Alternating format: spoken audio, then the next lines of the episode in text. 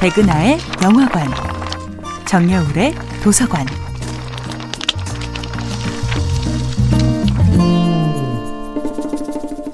안녕하세요. 여러분과 아름답고 풍요로운 책 이야기를 나누고 있는 작가 정여울입니다.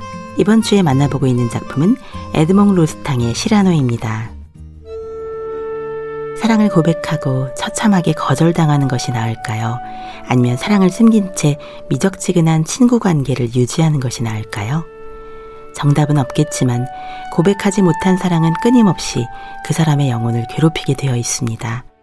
어쩌면 고백하지 못한 사랑에 평생 매달려 사는 것보다는 거절당할지라도 최선을 다해 고백하고 사랑받기 위해 노력하는 것이 낫지 않을까요? 결과와 상관없이 고백은 그 자체로 아름다운 것이니까요.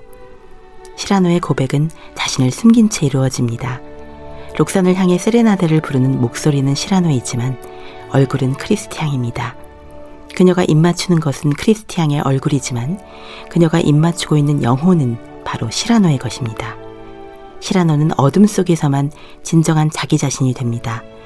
어둠 속에서 자신의 외모를 가린 채 열정적인 고백을 펼치는 그 순간 시라노는 행복합니다. 콤플렉스는 신경 쓰지 않은 채 마음껏 자신의 숨겨진 마음을 펼쳐놓는 것입니다. 시라노는 록산이 영영 아무것도 모른다 할지라도 가끔 그녀가 행복한 모습을 멀리서 바라보는 것만으로도 괜찮다고 생각합니다. 그녀가 내 얼굴을 몰라도 그녀가 내 말과 내 마음과 내 영혼을 사랑하기만 하면 괜찮다고요. 시라노는 여기서 규칙을 어기고 있습니다.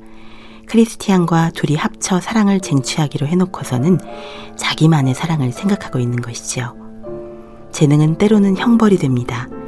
재능을 다른 목적의 도구로 사용했을 경우 재능은 인간의 발목을 잡을 수도 있습니다. 시라노는 대리 편지를 통해 이룰 수 없는 사랑이 숨쉴 수 있는 새로운 비상구를 찾습니다. 하지만 그 편지가 그에게 또 다른 굴레가 됩니다. 그가 더 아름답고 더 절절한 편지를 쓸수록 자신의 사랑이 아닌 크리스티앙의 사랑이 깊어지는 것입니다. 시라노가 쓰는 편지는 이제 그의 감옥이 되어버립니다. 시라노는 이제 더 이상 숨길 수 없는 자신의 사랑이 영혼을 얼마나 괴롭히고 있는지를 깨닫게 됩니다. 전쟁터에서 시시각각 닥쳐오는 적의 위협을 느끼면서도 시라노는 하루도 빠짐없이 위험천만한 적진을 뚫고 록산에게 편지를 붙이고 돌아옵니다. 전쟁의 위험 속에서도 그의 사랑은 더욱 깊어지고 편지는 더욱 절절해집니다. 정여울의 도서관이었습니다.